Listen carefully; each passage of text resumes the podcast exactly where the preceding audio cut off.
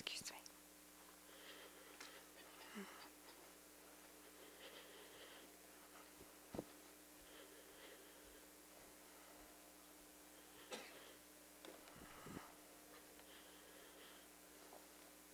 Good morning.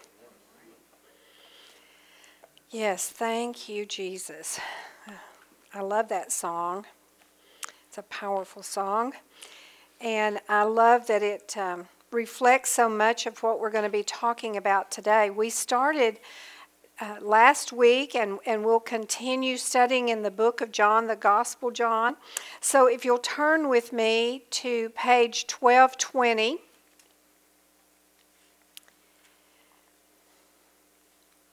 page 1220 in the church's Bible, the Gospel John. And last week we began uh, with some pretty powerful understandings. If you remember, we read on uh, starting in verse 1 In the beginning was the Word, and the Word was with God, and the Word was God. And we looked at this understanding of the word logos and where it does mean the word and the written word, that is true, it really has a far greater understanding than just the written word. Sometimes when we read this, we believe that this was talking about that Jesus was the Word, the Old Testament that was written all about him. That is true. That is so true. But it's far beyond that word. We talked about this last week, and if you weren't able to be here, I hope you'll get that message and listen to it, as it expressed far more understanding than just the written word or the speech, but rather it's the expression of all that God is His ideas, His thoughts, and the plan. And if you remember, we began to understand that, that Jesus was the plan.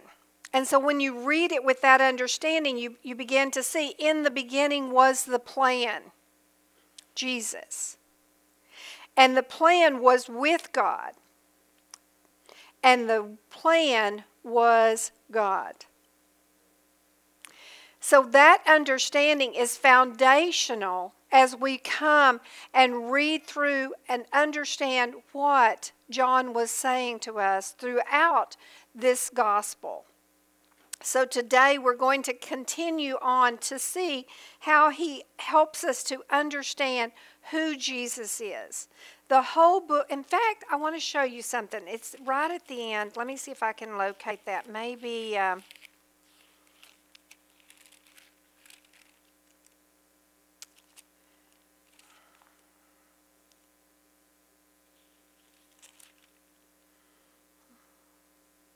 Yes, it's on page 1250. If you want to hold, put your marker, we'll come back to the first of John. But look at the end of John on page 1250. It's John 20, chapter, chapter 20, verse 31. 30. We'll start with verse 30. I just think this helps us to understand the heart of John as he writes this gospel verse 30 says, And truly Jesus did many other signs in the presence of his disciples, which are not written in this book.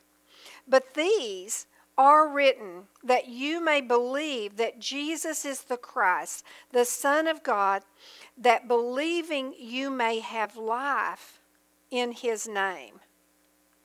So, John's whole purpose in writing this gospel and everything that he's going to tell us in this gospel is for one purpose and one purpose alone that we may believe that Jesus is the Christ, the Messiah, the anointed one, the one that was to come, the one the prophets wrote about, the Son of God, that believing you may have life in his name. We talked about this place. Let's go back to chapter 1. And John, as we begin to read further, it says in verse 2 He was in the beginning with God. All things were made through him, and without him nothing was made that was made. In him was life. So again, John is beginning the chapter, or I'm sorry, the book of John with understanding of this place of life, and he's encouraging us to come and to believe in him that we might have life at the end. This word for life, we looked at this last week. This particular word for life that it says, in him was life, has a great understanding because it's so true. In him, we were created, and you have physical life. He was just talking about that, that all things were made through Jesus. And that through him that nothing was made that was made without him. Everything was made through him. Then he comes and he says, and it's true with you. In him was your life. But this word is far more than just physical life, it's also eternal life. It's also spiritual life. So he's saying, but you, in him, you can have more than just physical life, but also spiritual life eternal life. Then it goes on in verse 4 and it says, And the life was the light of men. And the light shines in the darkness, and the darkness did not comprehend it. We're going to talk about this darkness a little bit more today, but I want you to understand this word comprehend doesn't mean quite like we think about it, not understanding. But actually, a better way to look at this is it did not overcome the darkness. So it would be better to read this and say, and the light shines in the darkness, and the darkness did not overcome it. I so considered bringing a uh, Bic lighter today and turning out all of the lights in here, and it would be extremely dark because there's no windows, there's no lights going on. And then you flick on the lighter, and the light overcomes the darkness. But the darkness cannot overcome the light. So, God is helping us to understand this spiritual understanding in a physical way. There we go on, verse 6. It says, There was a man sent from God whose name was John. So, John is writing the gospel about John the Baptist. So, there's two Johns going on here. We don't want to get them confused. But John is writing about John the Baptist. And today that is going to be our focus. It says, This man came for a witness to bear witness of the light, that all through him might believe.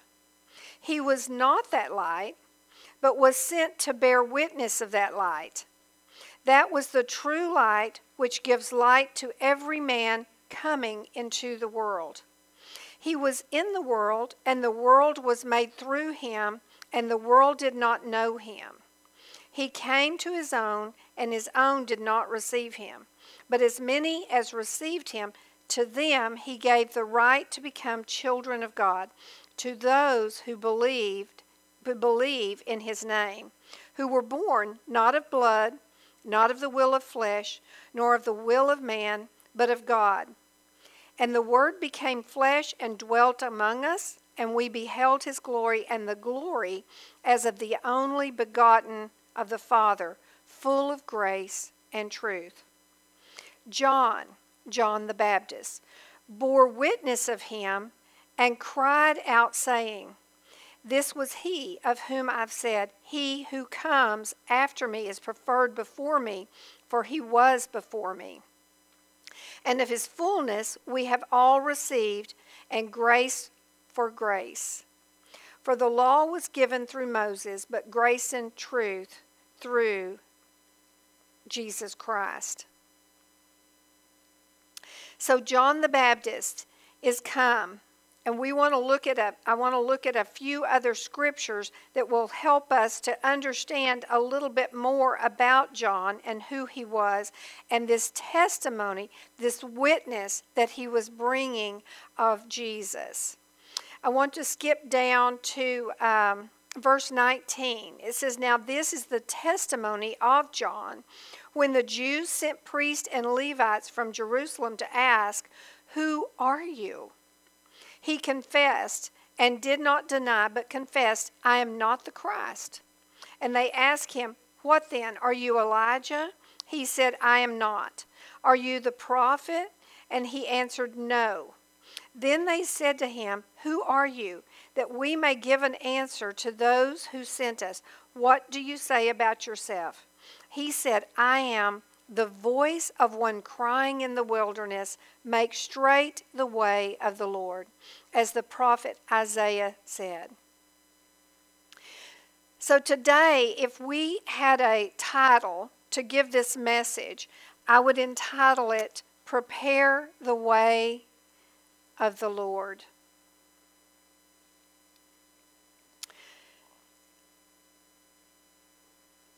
So as they came and sought out John and said, Who are you? He said, Are you the Christ? He said, No, no, no, no. I'm not the Christ. Are you Elijah? He said, No. Are you the prophet? He said, No. And this prophet that they're talking about was when Moses said, There's going to be a prophet, one like me, that will come after me. Him, him you shall listen to. That's what he's talking about here. Not just any prophet, but the prophet, the anointed one that is coming. So I want to look at a couple of other scriptures that will help us to understand more fully what John's purpose was in this place. So if you'll turn with me to, um, let's look at Luke first in, in on page 1177, Luke 1.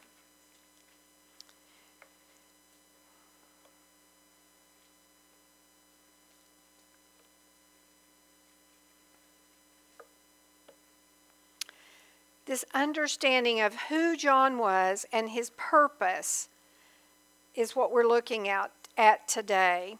So, starting in verse 5, it says, There was, I'm sorry, there was in the days of Herod, the king of Judah, a certain priest named Zacharias of the division of Abijah. His wife was the daughter of Aaron, and her name was Elizabeth. So, John's parents, as we see right here, are both from the priesthood. So, he would be in alignment for the priesthood. Verse 6 says, And they were both righteous before God, walking in all the commandments and ordinances of the Lord blameless. Now, it doesn't mean they were perfect, but it means that they understood God's purpose in His commandments and His will for them to walk in it. And so they did their best to walk in this place, and God saw them in this place as righteous, walking as what they knew to be following God's will in faith. Just kind of like Abraham walked in God's ways by faith, God saw him as righteous. Verse 7 says, But they had no child. I'm sorry, but they had no child because Elizabeth was barren and they were both well advanced in years. So it was that while he was serving as priest before God in the order of his division, according to the custom of the priesthood, his lot fell to burn incense when he went into the temple of the Lord. So it's it's his turn, Zacharias' turn to come and to burn incense in the temple. So he goes into the temple. Verse 11 says, Then an angel of the Lord appeared to him standing on the right side of the altar of incense. And when Zacharias saw him, he was troubled, and fear fell upon him. I just want to say right here I hear people sometimes talk about angels and how. Um, beautiful they are and how uh, they seem to have these uh, almost fairy tale look to them as people sometimes explain angels. The Bible never explains angels in that term. And I, I, I so see this right here that people in the Bible, when they saw angels, they recognized it was something to be reverent of, not in necessarily a terrified place, but in a place of great reverence that they would fall to the ground. Just from the very place of the majesty of these angels in their presence. Because the angels have been in the presence of the Lord and they bring an authority far beyond what we can understand. I see that's the place with Zechariah. He sees this angel he recognizes it's, it's a place sent by God, an angel, and he falls to the ground. And then it says in verse 13, it says, But the angel said to him, Do not be afraid, Zacharias, for your prayer is heard, and your wife Elizabeth will bear you a son, and you shall call his name John. So I see in this place that Elizabeth and Zacharias had been wanting a child for many years. I love that his that Zachariah was praying for his wife and asking for this place and the angel come and says your prayer has been heard. Now it's been many years, but the prayer has been heard. And he says and you shall call his name John. And you will have joy and gladness, and many will receive at his birth. For he will be great in the sight of the Lord, and shall drink neither wine nor strong drink. He will also be filled with the Holy Spirit, even from his mother's womb. And he will turn many of the children of Israel to the Lord their God he will also go before him in the spirit and the power of Elijah to turn the hearts of the father to the children and the disobedient to the wisdom of the just to make ready a people prepared for the Lord. So the angel come and says he's going to bring great joy and great uh, gladness. And then it says something very interesting here. In verse 15, it says, For he will be great in the sight of the Lord, that he shall drink uh, neither wine nor strong drink, and that he will be filled with the Spirit in his mother's womb. So the fact that he will not drink any strong drink or any wine, he would take the Nazarite vow. That was what the priesthood knew to be the case is that he would be taking the Nazarite vow, which is, if you read, maybe one day we'll have time to do a lesson on this. If you read a little bit about that, it was a place of choice by men or women that would come and dedicate themselves fully to the Lord. So it is a strong place that they would be raising up their son to take on this deep walk with the Lord. The responsibility was to the parents. That's who the angel is talking to. So I love this place as we see as parents having this responsibility to raise their children up to the call that God has for their lives. It's a huge place. The other thing it says is that he would be filled with the Holy Spirit in the mother's womb. This is not quite like we think of being filled with the Holy Spirit when Jesus becomes Lord of our life. This is actually a reference that he would be a prophet. And the prophet would be speaking out of the Spirit that has, was on him even from the time in his mother's womb. And um, so I want you to make special note of the next two verses. These are going to have a powerful place today, I believe. In verse 16, it says, And he will turn many of the children of Israel to the Lord their God. Verse 17 says, And he will also go before him in, spirit, in the spirit and the power of Elijah. So he's saying he will, John the Baptist will go before Jesus in the spirit and the power of Elijah. And then he, the writer, John tells us here what that would be for, what that purpose was, that John is actually going before Jesus. What is his purpose? He's going to tell us right here. It's to turn the hearts of the fathers to the children and the disobedient to the wisdom of the just to make ready a people prepared for the Lord.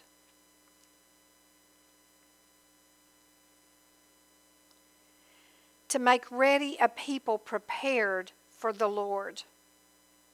There are many great things that we know about John the Baptist, and if you continue to read this week in Luke right here, you'll see that Elizabeth, John does come out. Uh, he, as you remember, he's stricken because he doesn't believe the angel, and so he is now made where he cannot talk until the baby is born. So he comes out, and uh, people can see that he's been with God. He's been with the presence of the Lord in this place, but he can't talk because he didn't believe in what the angel was doing, and the faith that he needed to walk out was uh, diminished when the angel first told him. But then he tells Elizabeth, sure enough, she uh, conceives and she's going to have a baby, just as the angel said uh, her cousin Mary, who was the mother of Jesus, it goes on to tell us that she also is visited by Gabriel, the angel who has visited Zacharias, and says, You're going to have a baby, and his name will be Jesus. Mary is so excited, she goes to see her cousin Elizabeth. And I love this place right here. It says the baby leapt in her womb. So he jumped around. I don't know what that must have looked like or felt like, but Elizabeth knew. She knew immediately what was going on, and that John the Baptist recognized, even in her womb, the presence of the Messiah. So, this is a powerful place. You can see that exactly as the angel said, the Spirit, the Holy Spirit, was working even in the womb to where John the Baptist was aware of the presence of the Most High. I don't know how family reunions must have been. I, you know, I don't know if it doesn't tell us if Mary and Elizabeth ever got together again. If, we don't know. We don't really know. But what we know is that later on, as John is grown up, about 30 years old, Jesus is now about 30 years old, and he comes to be into a place where John is baptizing people. We'll read a little more of that in a minute. And there he says, Behold the Lamb of God. So he recognized him in the womb and he recognized him here. How it was in between, I'm not really sure. We have to go with what the, the word tells us. So I want to turn now to Matthew. Let's see what uh, Matthew tells us about John the Baptist. So turn to page 1113.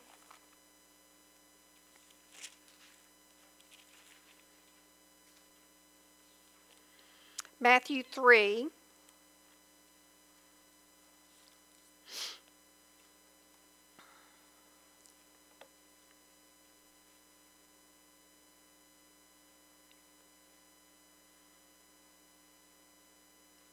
We're going to start in verse 1.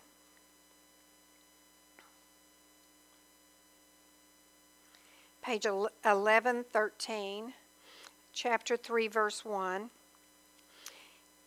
In those days, John the Baptist came preaching in the wilderness of Judea and saying, Repent, for the kingdom of heaven is at hand. For this is he who was spoken of by the prophet Isaiah, saying, The voice of one crying in the wilderness, Prepare the way of the Lord, make his path straight. I want to talk about this just for a second because as we read on, I want you to recognize something that most scholars would tell you that there should be a comma, a pause, and it should read, the voice of one crying. And then, comma, in the wilderness, prepare the way of the Lord. I believe that what it is telling us is that this place of the wilderness John was in physically. But I believe as we study on today that we're going to see that what Isaiah was talking about is the wilderness of this world.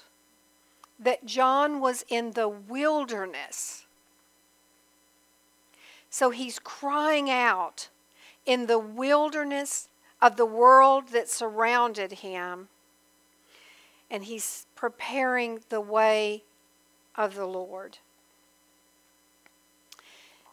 Verse 4 says Now John himself was clothed in camel's hair, with a leather belt around his waist, and his food was locusts and wild honey. Okay, so John is out in the wilderness, and he's a little bit um, eccentric, would be our term.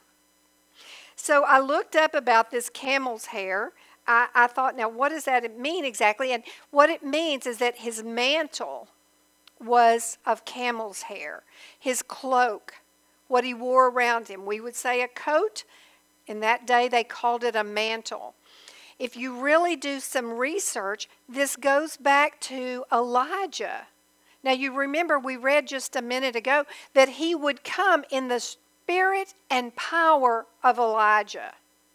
Well, he also came in the mantle, as far as a physical cloak, of Elijah. So Elijah wore a mantle that was made of this hairy type fabric.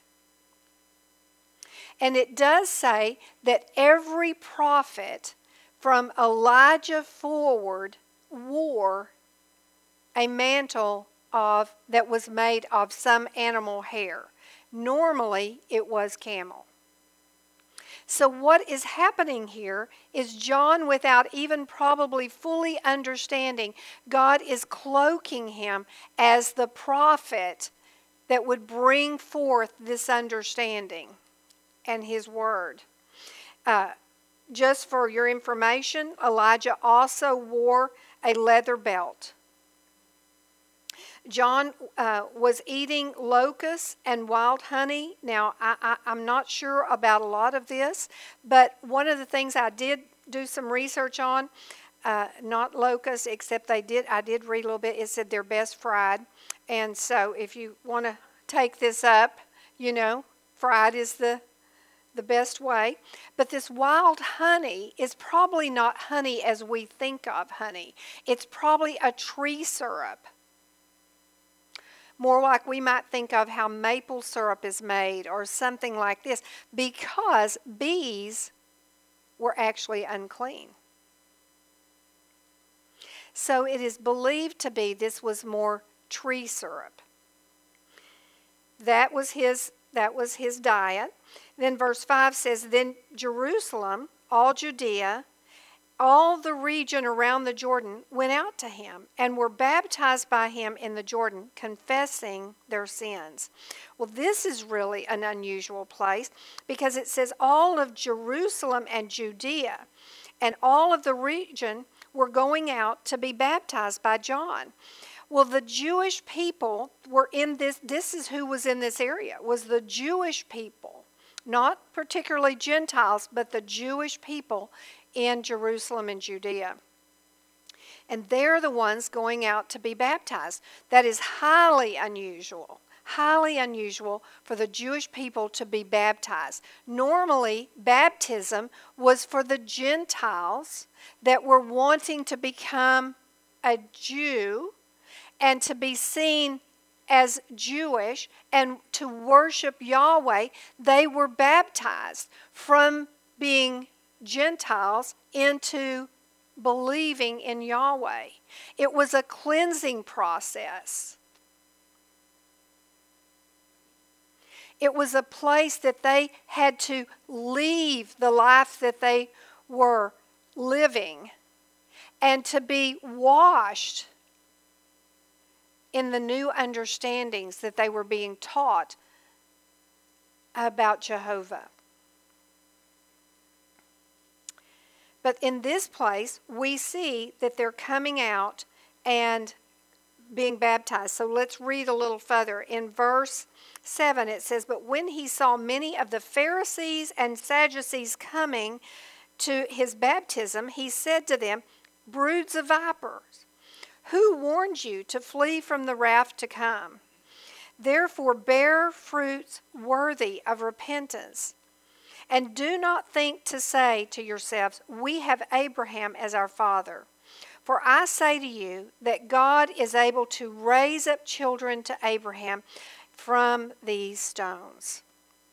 So here they are coming out. They're Pharisees, they're Sadducees, and they're coming out to be baptized because John's out here baptizing, but he's baptizing in a place of repentance. And he calls these people, he says, You are broods of vipers.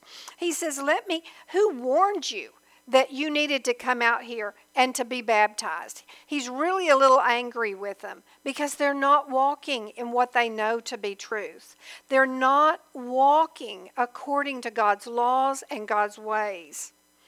And he says to them, Bear fruits worthy of repentance.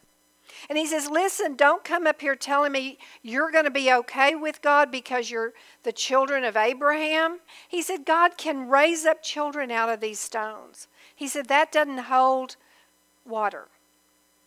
He said, Live a life worthy, worthy of repentance. Verse 10 says, And even now the axe is laid to the root of the tree, therefore every tree which does not bear good fruit is cut down and thrown into the fire. So he's saying, Listen, you don't bear good fruit.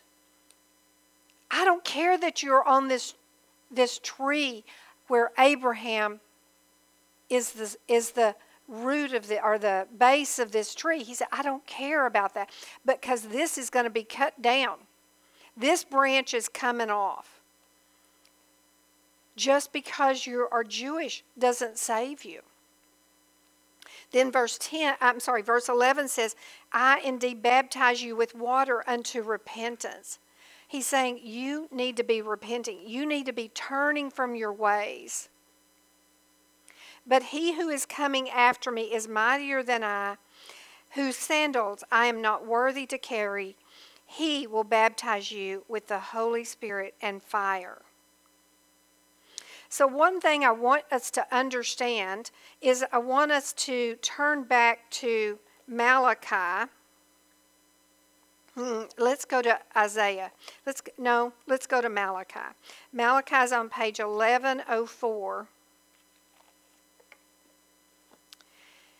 So I want you to understand what's going on because Malachi is right before is the book right before Matthew, but there's 400 years between Malachi and Matthew.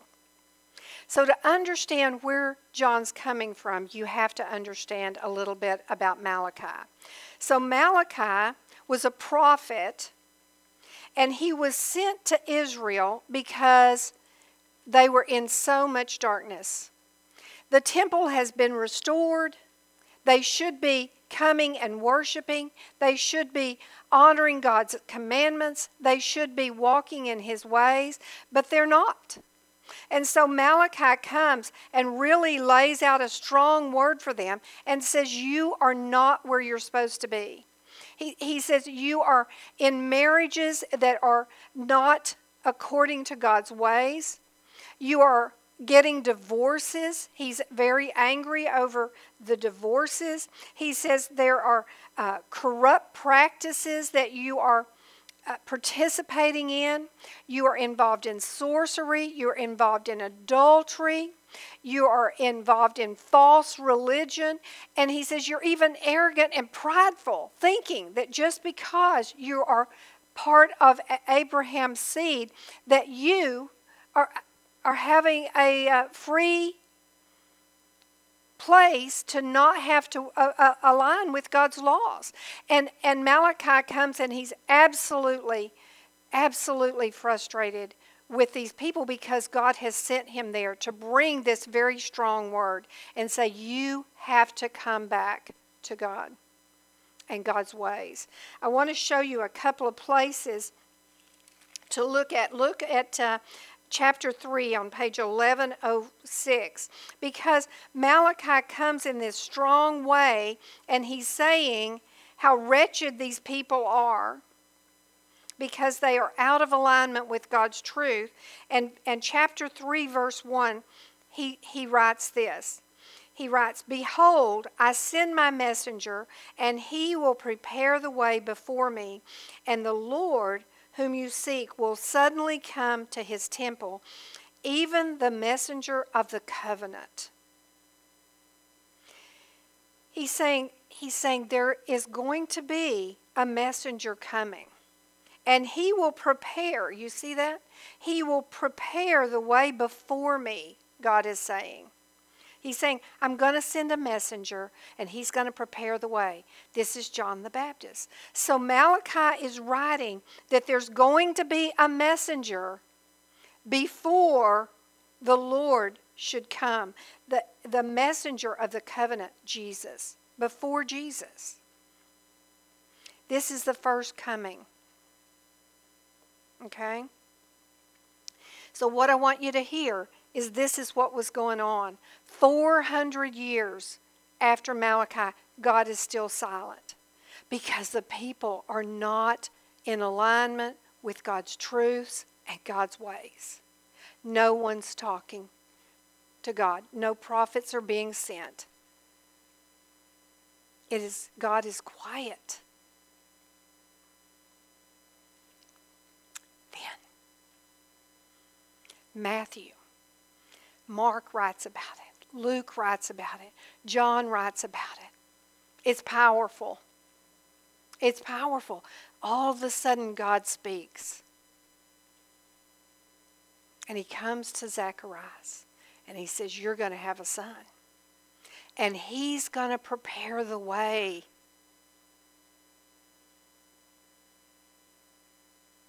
He's going to prepare the way. So, this is why John is baptizing the people that are Jews, the Pharisees and the Sadducees, is because they're far from God's laws and God's truths. He's saying, You broods of vipers, who has sent you out here? That you might be saved from this wrath. He said, You have to repent. Don't just come to be baptized. Don't just come to be looking religiously right. He says, You have to repent. My baptism is a baptism of repentance that prepares the way for the Lord.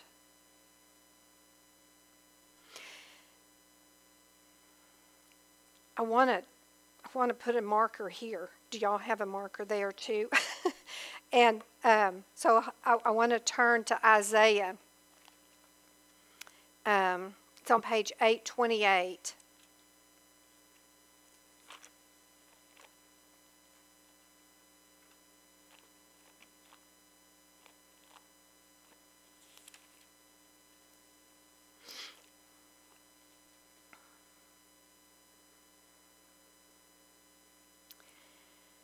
Isaiah 40, page 828.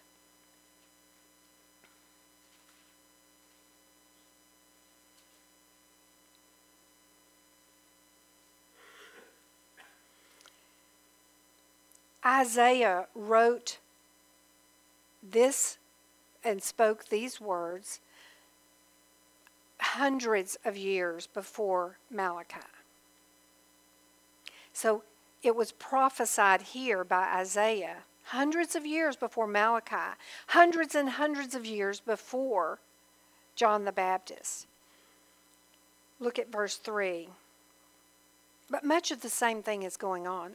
Isaiah's speaking to a people who've wandered from God's ways and God's truths. And verse 3 says, and the voice of one crying in the wilderness, Prepare the way of the Lord. Make straight in the desert a highway for our God. Every valley shall be exalted, and every mountain and hill brought low. The crooked places shall be made straight, and the rough places smooth.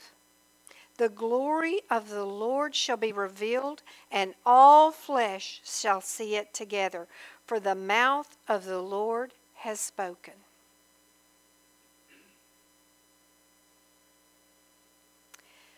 What Isaiah is writing about here, I believe, is about the first coming of Jesus and the second coming of Jesus. I think it's both places. It says here to make prepare this way of the Lord, and it says to make straight in the desert a highway for our God. So what what he's alluding to is when kings would come into the city, they would send out before the king would come, they would send out a group of people to prepare the road. They would move every rock so that they didn't have to step on a pebble. They would sweep out the road so that they had a clear path, so that there was no trash on the road, so there was nothing that would not be perfectly right for the king to come and walk on. I believe that's what Isaiah is looking to. Is to this place to where everything, he says, every valley shall be exalted. Everything that's low shall be raised up. Things that have not been lifted high at the king's arrival will be lifted high. They'll be exalted. Every mountain and hill will brought, be brought low. Everything that thinks it's high and mighty will be brought low when the king comes. The crooked places, they'll be made straight. And the rough places, the difficult places, will be made smooth. And the glory of the Lord shall be revealed. And all flesh shall see it together, for the mouth of the Lord has spoken. Turn with me back to Malachi.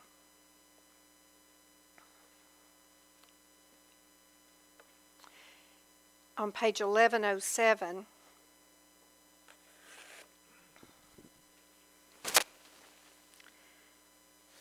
Malachi continues to write, and if you read this week in Malachi. It's a very short four chapters. It would be a great place to read.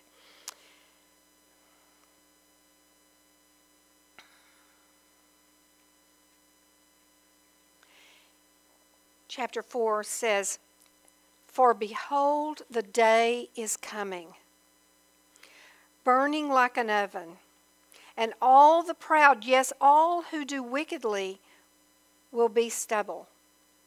And the day which is coming shall burn them up, says the Lord of hosts, that will leave them neither root nor branch.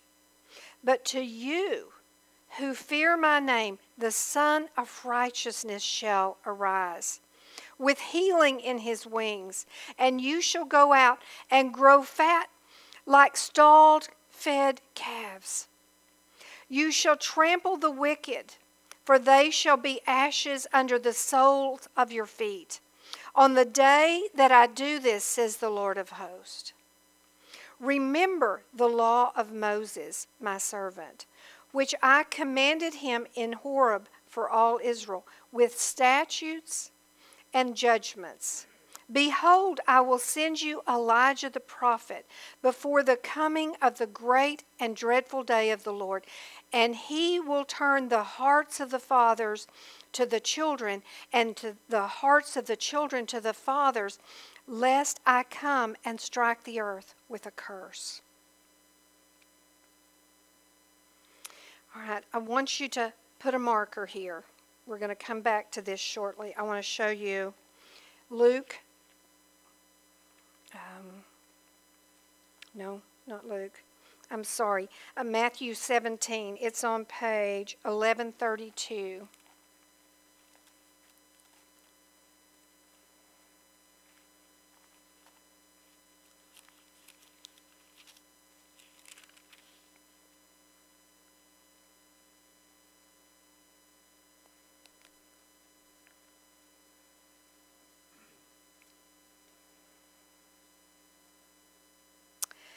So let's start in verse 10. Matthew 17, verse 10, page 1132. Jesus is, um, it says, and his disciples asked him, saying, he's taught, Jesus is talking to his disciples here, and the disciples ask him, saying, Why then, then do the scribes say that Elijah must come first? You remember it was prophesied that John the Baptist would walk in the spirit of Elijah. Jesus answered and said to them, Indeed, Elijah is coming first and will restore all things. But I say to you that Elijah has already come. Uh, I'm sorry, has come already, and did not they did not know him but did to him whatever they wished. Likewise, the Son of Man is also about to suffer at their hands. Then the disciples understood that he spoke to them of John the Baptist. So I want you to catch something really important here. First of all, Jesus said, Indeed, Elijah is coming first and will restore all things things have not been restored yet. He's not talking about the first coming of Jesus in verse 11. He's talking about a later time when Jesus returns. But in verse 12, he is talking about that John the Baptist will come in the spirit and the power of Elijah. But verse 11 is what we're interested in today. Because we see that the spirit of Elijah was to always bring people back to God's ways and God's truths. John the Baptist came in the wilderness when the world was darkest, when people were far from God's ways and truths. To restore people, to bring them to repentance, to bring them to repentance, not to just say they're sorry, but to be the fruit of the tree where they would pour out God's ways to all that are around them. That they would live and walk in God's truths. That they would bear fruit worthy of repentance. John the Baptist. But indeed, Elijah is coming and will restore all things, Jesus said. Turn back to Malachi 4, page 1107.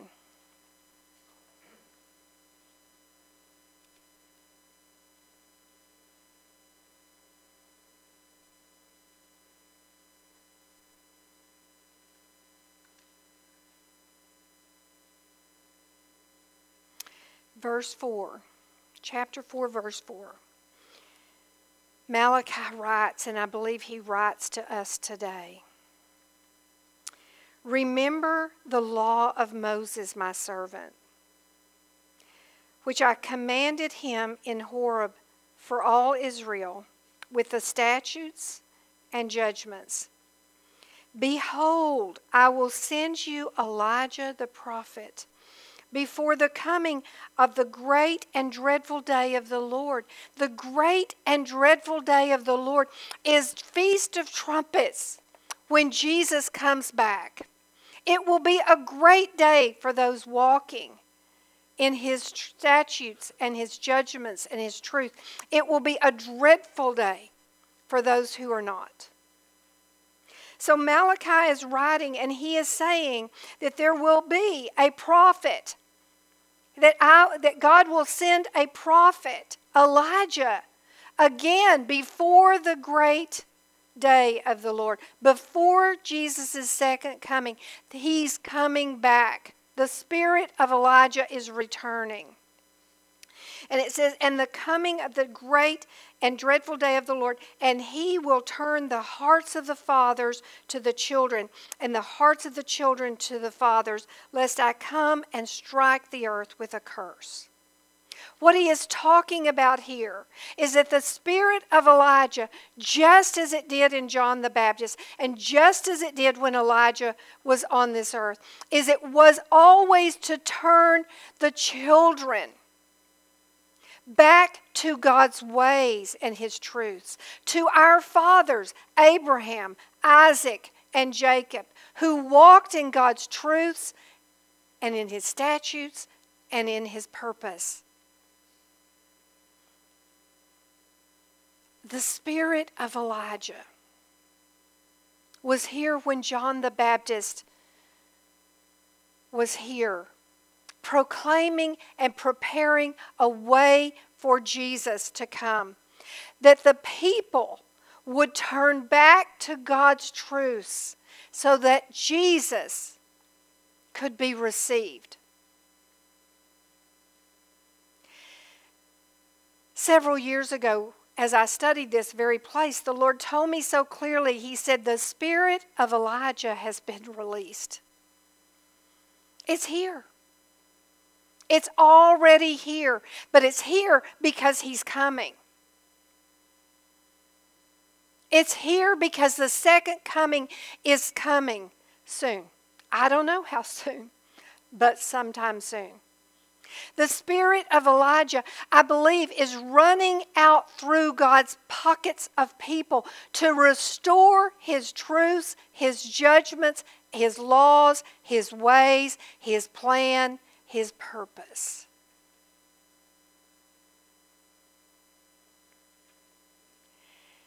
I believe the spirit of Elijah is supposed to work through the church, through God's people.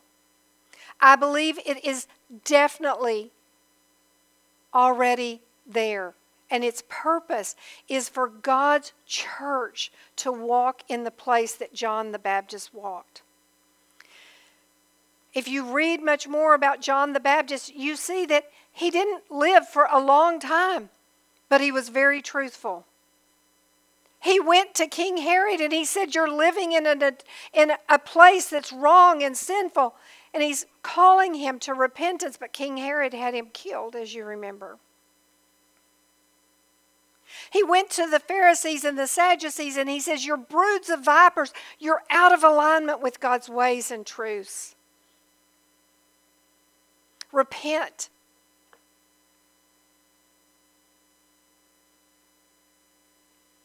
Because the king is coming. I believe this message is a call to God's people that have ears to hear and eyes to see. That just as the Pharisees felt they were in good place because they were religiously attached, they thought. And John said, No, you're not. I think the message to the church today is don't be deceived in thinking that just because you're in a church somewhere, just because you're saying you're a Christian, just because if your lives do not reflect good fruit, God's ways, His judgments, his statutes, His laws, His purpose for our lives, then we are gravely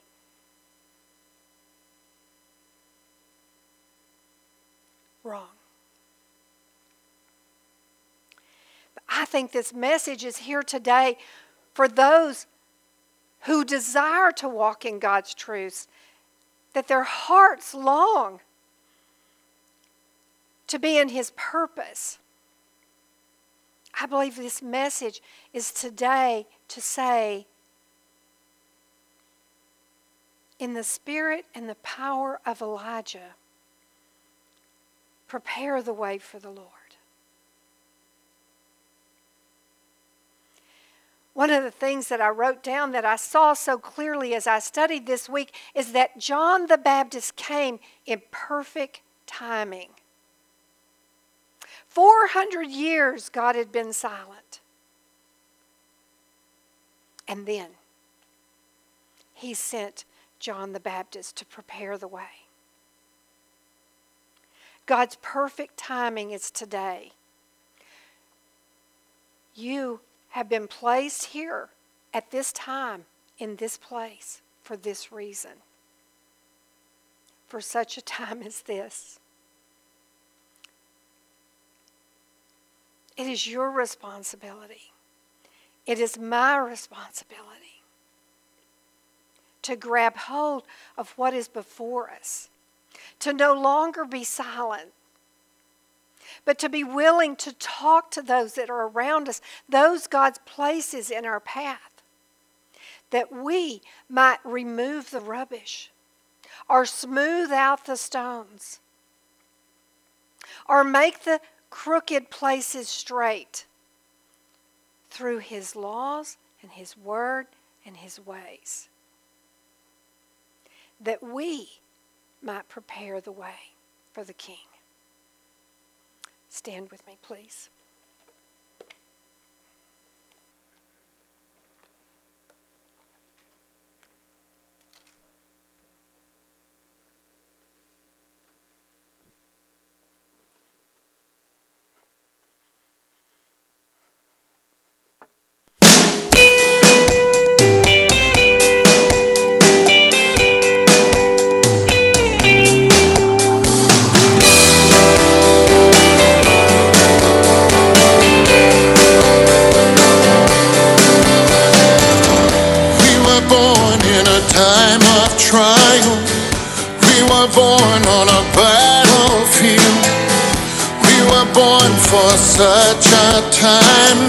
As this. We were born for a true revival.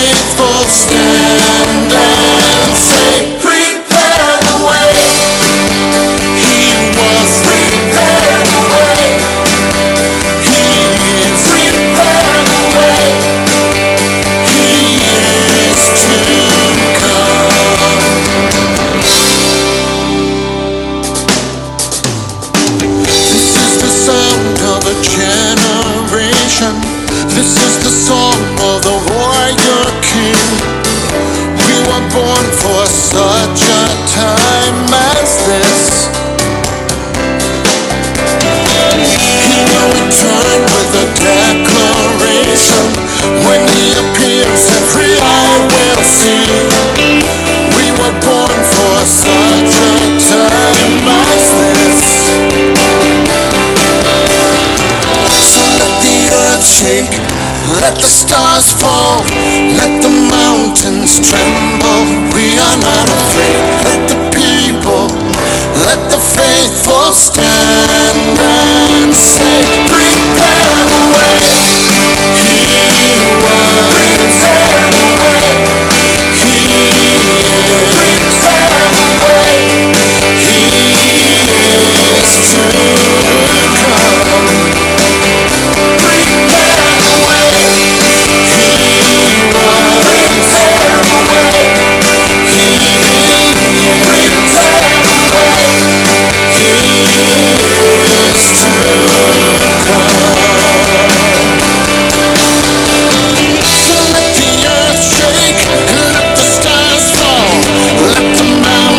It's.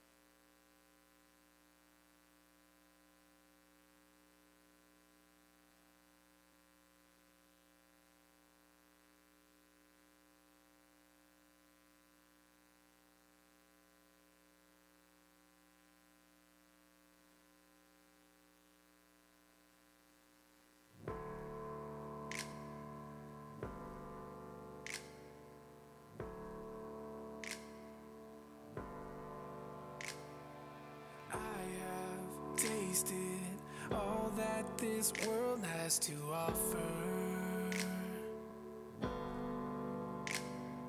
The here and gone that leaves you wanting more, but can't satisfy.